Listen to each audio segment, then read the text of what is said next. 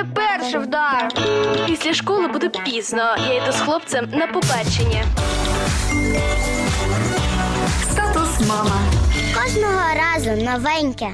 Усіх вітаю! Минулого разу ми говорили про лишай, яким можуть нагородити тварини. Є ще одна неприємність, яку може принести тварина, зокрема кішка. Це токсоплазмоз, і ним вже більше лякають вагітних. Іноді мама взагалі боїться заводити кішку, тому що у домі росте дівчинка. А як воно насправді зараз нам розкаже лікар-гінеколог Тетяна Постоловська.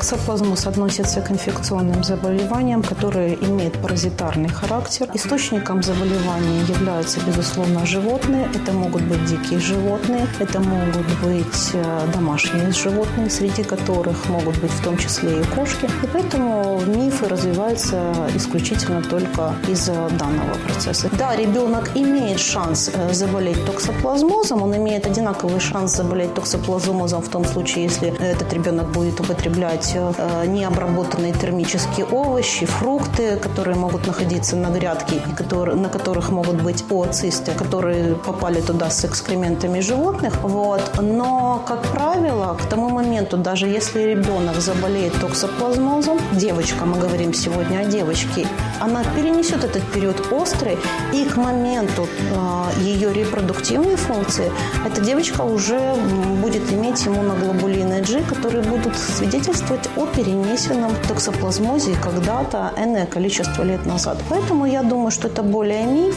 который идет, к сожалению, от нашего незнания, ну и, наверное, от отсутствия, так скажем, информационной э, работы с населением. Статус мама.